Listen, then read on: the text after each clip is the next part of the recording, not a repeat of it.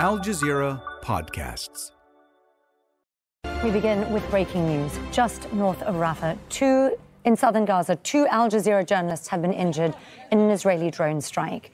Correspondent Ismail Abu Omar and cameraman Ahmed Matar were both hit. Matar, we understand, is in serious condition. They've been transferred to the European hospital for treatment.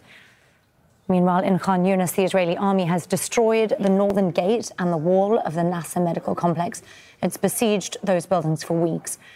Nasser is the biggest hospital in Gaza's south.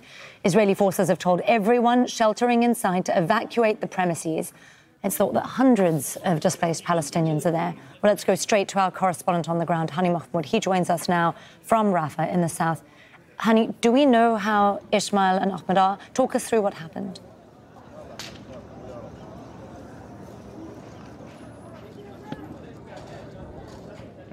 Yes, well, another tragedy uh, against the journalists on the ground covering what's going on. Within the past 45 minutes, our colleagues in Al Jazeera, Ahmed Abu Omar, Al Jazeera correspondent, as well as his cameraman, Ahmed Matar, in northern Rafah, particularly in Muraj area, that's in the northern uh, part of Rafah city. They were in uh, field work documenting the living conditions of displaced Palestinians, displaced families in that particular area, and documenting the horror that they have experienced and lived through within the past 24 hours as massive airstrike targeted major parts of Rafah city where uh, close to 100 people have been killed. They were directly targeted by uh, the missile uh, fired by a drone uh, directly targeting uh, them as they were uh, right there covering the living conditions of displaced